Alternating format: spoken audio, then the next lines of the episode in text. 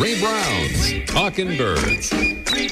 Made possible by the generous support of the Birdwatchers General Store, Orleans, Cape Cod. Birdwatchersgeneralstore.com. By Vortex Optics with the VIP warranty. Their unlimited lifetime promise to keep you and your optic covered. Learn more at vortexoptics.com. And Buteo Books, an independent family owned bookstore carrying one of the largest selections of birding books in the world. ButeoBooks.com. Good morning. Welcome to our show number 875. Daylight saving time as we do our show live here on the 13th of March. Third, third week in a row. Of course, we uh, send our thoughts to the besieged people of Ukraine and hope for better days ahead there soon. A little housekeeping note uh, if you listen to our show sometimes on iTunes, we had a little glitch there last week, and the show wasn't available right away, but that was fixed. And it's up there now, as well as on those other podcast providers. Well, right now, you're probably asking yourself, where's Freya? Our traveling team member, Freya McGregor. She's about to deliver another avian audio postcard that even includes a lesson for us. Is she in Australia? Alabama, Texas, Florida. No, she's in Southern California where it's sunny and pleasant most of the time. Here she is. Hey everybody, it's Freya McGregor here. It is a rainy, cloudy day in San Diego, but Ridgway's rail doesn't care. You can probably hear the helicopters flying overhead. There's a lot of naval bases in San Diego. One really close to this spot. This is Tijuana Slough National Wildlife Refuge, and one thing it's famous for is habitat for Ridgway's rail. I just had a great view of this bird that was squawking. It's got a really pinky orangey red bill, um, pretty big brown rail, just standing next to a bit of uh, a creaky sort of bit of the estuary just squawking away. Good lesson that even if it's rainy and sort of miserable, there's usually birds around who don't really care. okay, bye. Mm, oh, okay. Thank you, Freya. Well, as you can tell from her accent, Freya is from Australia. And here's something pretty cool about another traveling Australian birder. Millie Formby, who wanted to better understand life as a bird, so she learned how to fly, not by growing wings, but by getting her pilot's license. And she's about to take off soon on a more than 12,000 mile trip around the coast of mainland Australia in an ultralight aircraft. First woman to do it, it's believed. And then her dream is to fly from Australia to Siberia and it's all to raise awareness for the critically endangered bar-tailed godwit, that large wading bird that's become famous for flying nonstop between New Zealand and Alaska. And we'll have Millie on our show soon to tell us more about it. We hear lots of good advice on how to help the birds that visit our backyards, but our guest today suggests that doing all these good things doesn't mean much if the birds in your yard are suffering fatal injuries from two particular threats. We'll find out what those threats are when we talk with Jim Cuby uh, on this morning's show. Conservation salute of the week goes to La République Française, the country of France, where in an effort to curb plastic pollution, the government is rolling out a ban on plastic packaging for some produce. The ban for 30 fruits and vegetables took effect January 1st. Vendors have another six months to catch up with it. France has also banned other types of plastic packaging, including plastic sleeves for newspapers and advertising. In addition, tea sachets must be biodegradable. Plastic produce stickers must be compostable. Free plastic toys with menu items can no longer be offered by fast food restaurants. And drinking fountains must be available at locales open to the public to curb the use of plastic water bottles. French President Emmanuel Macron says the plastic produce packaging ban is a real revolution, and he sees it, as sees it as an opportunity for France to lead the way in reducing plastic waste. Merci, Monsieur Macron, et toutes nos félicitations à vous. Meanwhile, our friend Jim Randolph down in Long Beach, Mississippi, tells of his way of fighting back against single use plastics. He says, in part, Ray, I thought you might be interested in my pandemic lunch slash conservation story. For most of the last two years, I've eaten a salad in my car five days a week. When I go back to work, I wash the same plastic knife and fork I've used for those 24 months. And I'm on my second wooden bowl. Yes, the last bowl, which served me about 22 months, has been returned to the earth. Good for you, Jim, and thanks for setting a great example for the rest of us and for demonstrating that even if we can't always avoid single use plastics, we're making progress if we use those single items many, many times before proper disposal. Here's a salute to more of our Talking Birds ambassadors, the royalty of the Talking Birds audience who help us spread the word about our show and about birds and conservation.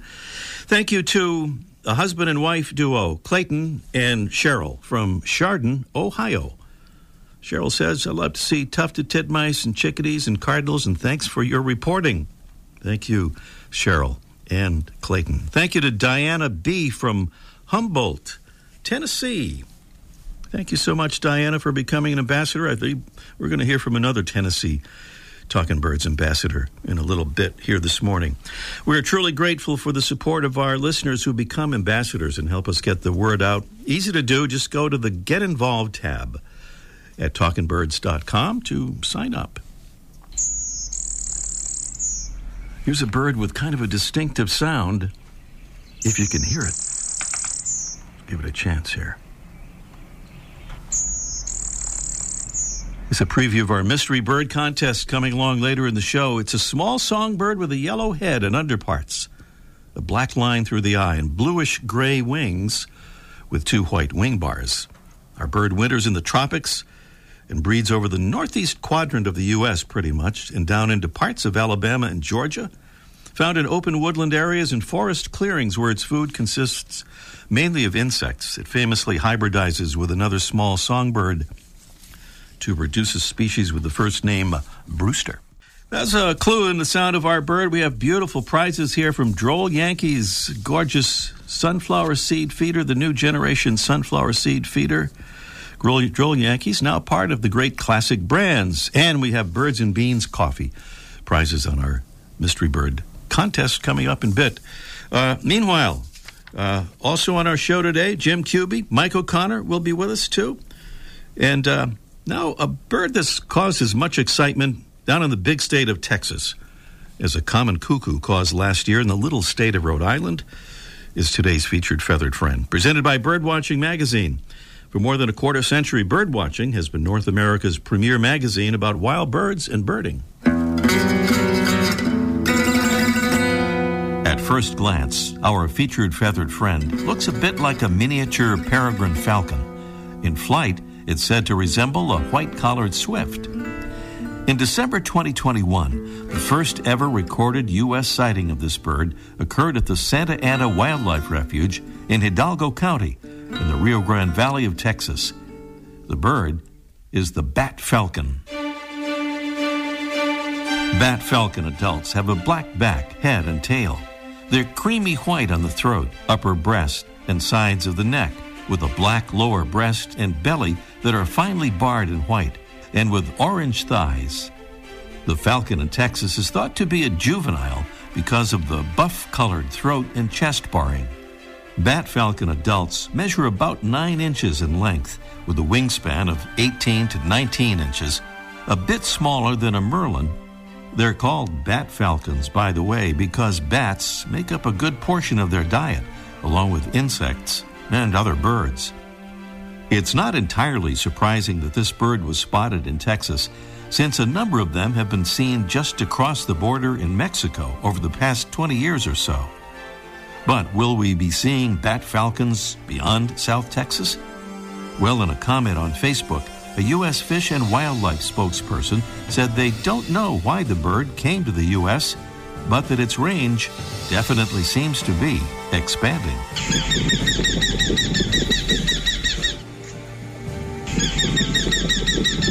The bat falcon, Falco rufigularis. Today's Talking Birds featured feathered friend. Welcome again to our show, number 875. And just a reminder about that website where you can find uh, lots of other stuff like our Facebook and Talking Birds Flock and Twitter and Instagram and all that stuff, and lots of uh, information there. TalkingBirds.com is that website. Well, Jim Kuby's resume includes time as chief counsel for the United States Senate Agriculture Committee. He's now policy outreach consultant for the Ornithology Center at Muhlenberg College in Allentown, Pennsylvania, and he joins us right now this morning from Arizona. Good morning, Jim.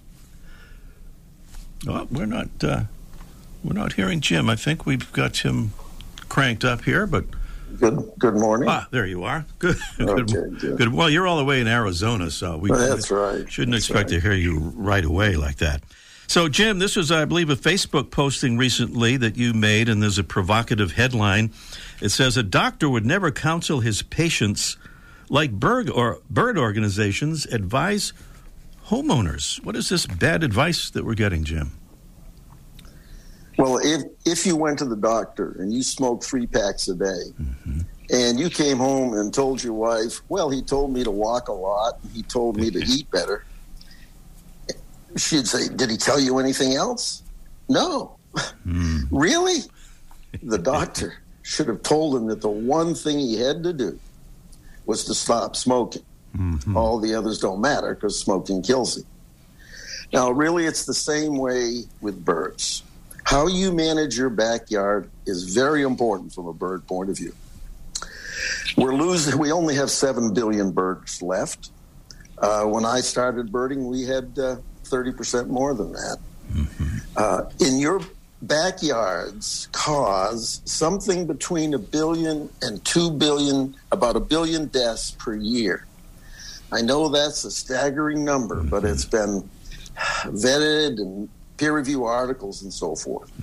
And the reason is our windows kill birds and outdoor cats kill birds.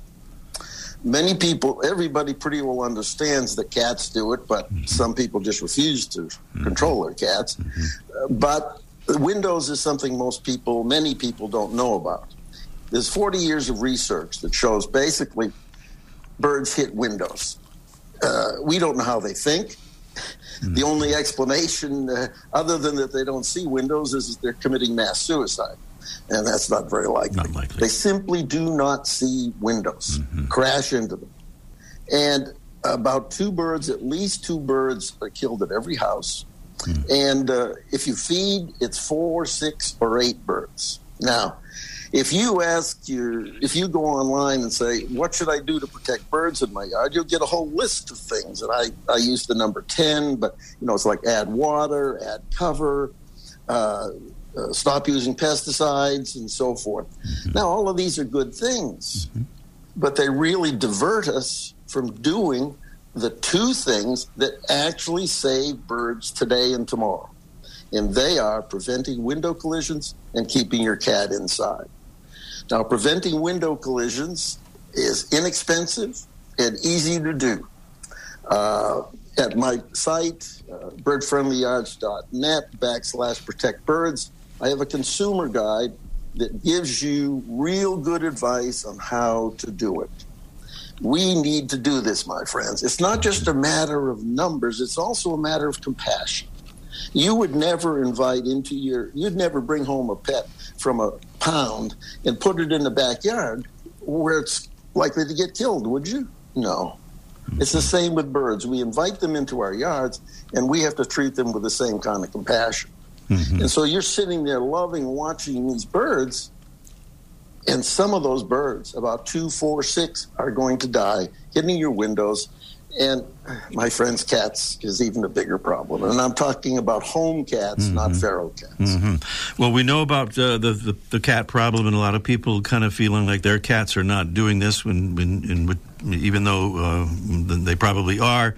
Um, but uh, in terms of the window crashes, people might not believe that birds are crashing into their windows because they don't find any dead birds in their yard. But there are good reasons for that, right? Yes, there are, there are two reasons. First is uh, it, it, takes a part of a second for a bird to hit a window. And uh, you're not there during the daytime most of the time. Even if you're retired, you're in the other room most of the time.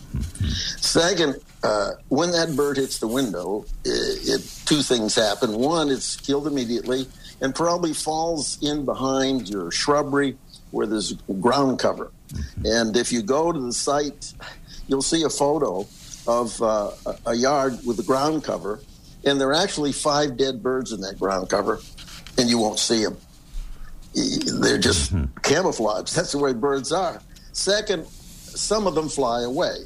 Now, about 75% of those that fly away uh, die anyway.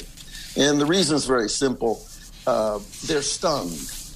And predators love a stunned bird. In fact, some accipiters have learned to drive birds that are their victims into windows so they can stun them and kill them. There are hundreds of millions of birds dying hitting home windows. And for any person to pretend they don't hit my windows is just not realistic. They do. Jim, give us that. Uh, give well, us... let me just say, yeah. I thought I thought birds didn't hit my windows too. Okay, and I started this because it happened to me, and then I put window control, uh, bird prevention on all the windows in my sunroom. I said, hey, that's where the birds come from the woods. I'm taking care of it. One day I'm sitting at my desk, which is on the front of the house. I'm actually writing a memo or something about bird collisions, and I hear that awful sound. Well, mm-hmm. I knew what it was. Mm-hmm. I went out and I looked at my front door, mm-hmm. and a bird had hit my glass front door. Never thought it would. Mm-hmm. But it did. It did. Now I put up a feather friendly there. There's there's many other products that do well. One warning: do not buy a product like Window Alert. Mm-hmm. If you install that product as they advise, it does not work. Mm-hmm. You have to break the vision of your window two inches by two inches. I have to give a little plug for our Feather Friendly. They're they're a partner of our show, and we, we give away those kits. And as you say, they they really do work. Jim, we are just flat out of time here, but would you give your website address one time before we go? Sure. Birdfriendlyyards.net backslash protect birds. you, you want to change that address, by the way, at some point. Well, right? actually, I do. Uh, you know, when I started four years ago, I thought bird friendly was, it was just the thing to do. Mm-hmm. And now I realize you have to start with a safe yard. Mm-hmm. If your yard, there's no way a yard that kills bird is bird friendly. Mm-hmm. But not to confuse things, just, just give us that address one more time. Birdfriendlyyards.net backslash protect birds. All right. Thank you so much. Jim Kuby. Welcome, Ray. With the Ornithology Center at Muhlenberg College in Allentown, Pennsylvania, and joining us from Arizona. Thank you so much, Jim. Coming up next, it's our Mystery Bird contest in just one minute. The flutter of a tail feather, the flash of a wing bar in mid flight. You don't always have a lot of time to identify a bird in nature let alone to appreciate its beauty. But with Vortex Optics, you'll have the power to bring every wild moment closer. When you choose Vortex, you're choosing to have a partner in the field as passionate about nature as you are. Whether you're spotting old friends on the backyard feeder or packing for a once in a lifetime trip to add a few species to your life list, Vortex offers a full range of optics and optics accessories for every birder and every budget. And whether the birds are taking you to another state or another country, you're always covered by the Vortex VIP warranty, an unlimited lifetime promise to keep you and your optic covered. If you'd like to learn more, or if you need help choosing your next optic, give Vortex a call at 1 800 4 Vortex or visit vortexoptics.com. If you can hear it, that's our mystery mystery bird. A distinctive sound, but difficult to hear. High pitch, kind of a little. Um, how do we what do we call it? A kind of a buzz, a little buzz, and a little sound. Our mystery bird is a small songbird with a yellow head and underparts, a black line through the eye, and bluish gray wings with two white wing bars. Our bird winters in the tropics and breeds mostly over the northeast quadrant of the U.S. Found in open woodland areas and forest clearings, its food consists mainly of insects, It famously hybridizes with another small songbird to produce a species with the first name Brewster. Those are clues in the sound of our mystery bird. Prizes uh, include a 12 ounce bag of delicious, bird friendly, shade grown birds and beans coffee.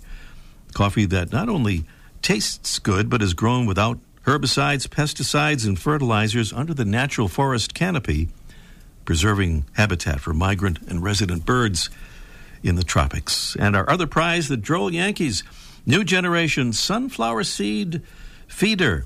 Had all kinds of great uh, features there, including stainless steel wires that squirrels cannot chew.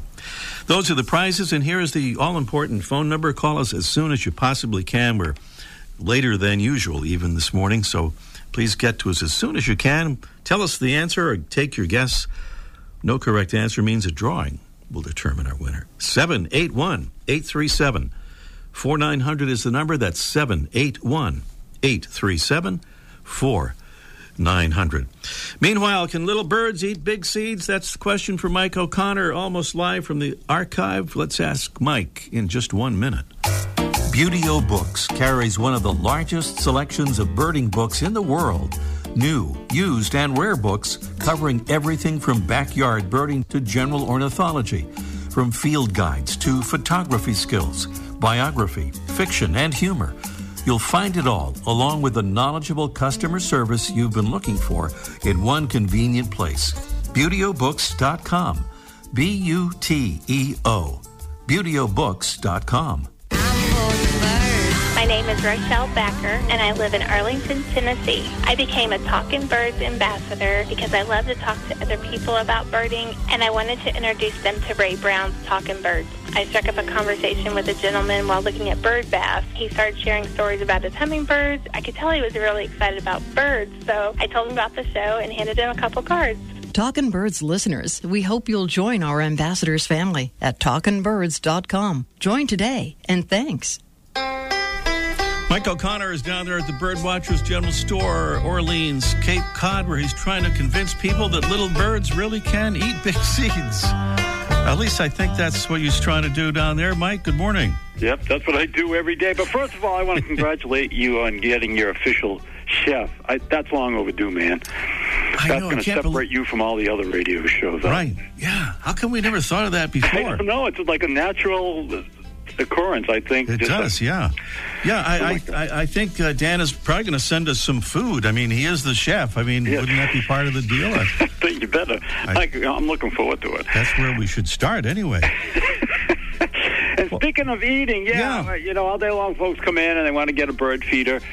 And they ask me what seed, and I say the same thing every time. You know, oh, sunflower seeds will get you the most birds, and they always I stop them in their tracks. I go, no, no, no, we want to get the little birds, Yeah. and they can't seem to wrap their head around that. The little birds like the big sunflower seeds as well. They've got more nutrition, more energy than the smaller seeds, but they can't figure out how they open them. And basically, the chickadees, which probably will come first, they have no trouble. They grab the seed, and because they're chickadees, they don't hang around the feeder. They take off and they go off in the bushes, and, and then they put it between their paws or their claws, uh, not paws, and they just hammer them open, bang, bang, bang. They get the shell off, and then they take the little pieces of the sunflower seed and they eat them. And people don't see that often because the birds take off, but that's how they do it. And then when the nuthatches come in, they'll grab the seed and go. But because nuthatches' feet are long, you know, they look like they're on like skis almost because their feet are so long. They can't do the same thing. Mm. So what a nuthatch will do is fly off and go to a, a crevice in a tree or under a piece of bark and jam the, the seed in there, and then again hack it open or hatch it open, hence the name nuthatch Gotcha. which is which that name comes from. So they open it, and meanwhile the finches, they these other two birds, chickadees and nuthatches, uh, omnivorous. They eat seeds, but they also eat a lot of insects. So their beaks are thin for grabbing insects. Finches are mostly vegetarians, so they're just built for seeds. So when they land on the feeder, they don't have to fly back and forth. They just snap them open. Their bills are hard and kind of cone shaped, got some tough edges on the side, and they snap them right open and eat them right on the spot. So those are the birds that like the big seeds, and so if you want, there are a few birds that like the small millet, but those are mostly ground feeders like juncos and sparrows. And if you have a little millet, you can sprinkle that on the ground. But if you're doing a bird feeder, sunflower's the way to go, man. Sunflower it is. Black oil, right? Black oil. And let me know when that food comes in. I'll be over. All right, we'll share. Thank you, Mike. Okay, talk next week. Birdwatching Magazine has a new membership program. Benefits include detailed bird ID articles from Kenn Kaufman and David Sibley, tips and stories about bird photography, access to quarterly e workshops on identifying and photographing birds, and complimentary print and digital subscriptions to Birdwatching Magazine. Learn more at birdwatchingdaily.com slash memberships. We'll get back to our mystery bird contest, but I should just mention uh, the chef that uh, Mike was referring to. That's our friend Dan Luckman from up in Peterborough, Ontario, Canada. He's a chef there. And a while ago, we asked him if he'd like to be the Talking Birds official chef, and he said yes. And we uh, still haven't figured out how to uh, make that happen or what should we do about that. But uh, we're going to get back to Dan shortly. Meanwhile, we're back to the mystery bird contest. Here's the bird. 781 837 4900 is the number. Dawn is in Quincy, Massachusetts. Good morning, Dawn. Good morning. Good morning. What do you say, Dawn, on that mystery bird there? Uh, just taking a quick guess. Yeah. American goldfinch. American goldfinch is the quick guess. It's got that yellow going on there for sure, but that would not actually be. A Okay, mystery thank bird. you. Thank you, Dawn. We go to Megan in Mountain View, Arkansas. Good morning, Megan. Good morning. Good morning. What uh, mountain are you viewing there? Is that? it- Uh, quite a few of them. yeah. What What is the range there? The mountain range then? It's part of the Ozarks. Part of the Ozarks. Okay, beautiful. Mountain View, Arkansas. Sounds pretty nice. Well, what about our mystery bird, uh, Megan? You heard some uh, clues and such there. What do you think? I think it's a blue-winged warbler. That is, uh, you're some good thinking there, right? That mountain air has you thinking very clearly. I can see that. Absolutely right. The blue winged warbler is uh, correct. And we have time for a bonus question, I think. If you'd like to try it, you could win a nice uh, window, um, um, I mean, wisdom supply packet if you win this or get this right. So this is kind of an oddball question, but here we go. The 19th and 20th century cen- centuries, plural, colloquial names for a North American shorebird included bullhead, field plover, greenback, muddy belly, and prairie pigeon. Which bird is this? Is it A, the American golden plover, B, the black-bellied plover, C, the purple sandpiper, or D, the very rare green-backed, muddy-bellied, bull-headed prairie plover pigeon? It would be one of the What do you think? Um, It's a the hard- golden plover. the American golden plover. I think we're going to give you some more applause here again. Yes. nice work, the American golden plover. So you're a, a double winner here, Megan. Thank you so much, and uh, we'll be sending those uh, beautiful prizes out to you uh, very shortly. Thank you. Okay, thank you, Megan. Megan, there in Mountain View, Arkansas, correctly identifying the uh, blue-winged warbler is our mystery bird, and the American golden plover is that uh, bullhead field plover, greenback, muddy belly, prairie pigeon. Meanwhile, that is going to be it for our show this morning. We are just about out of time. In terms of our next guest on the show, we have to say we're not exactly sure if we're going to have this guest, but I'm going to just see if I can get the details here real quickly while we try to uh, uh, figure this out and kind of get it uh, squared away. We are tentatively uh, hoping to have Mandy Telpas with us to talk about the threats to birds in Hawaii. That's where she is. We have some other really interesting guests coming up. We mentioned Millie Formby, who's ready to fly all around the coastline of Australia in an ultralight plane. She'll be with us shortly. Those are among the guests we'll have very soon. Thanks for being with us this morning, and we'll see you next week. Ray Brown's Talking Birds. Made possible by the generous support of the Birdwatchers General Store, Orleans, Cape Cod. Birdwatchersgeneralstore.com. By Vortex Optics with the VIP warranty. their unlimited lifetime promise to keep you and your optic covered. Learn more at vortexoptics.com. And Buteo Books, an independent family owned bookstore carrying one of the largest selections of birding books in the world. ButeoBooks.com.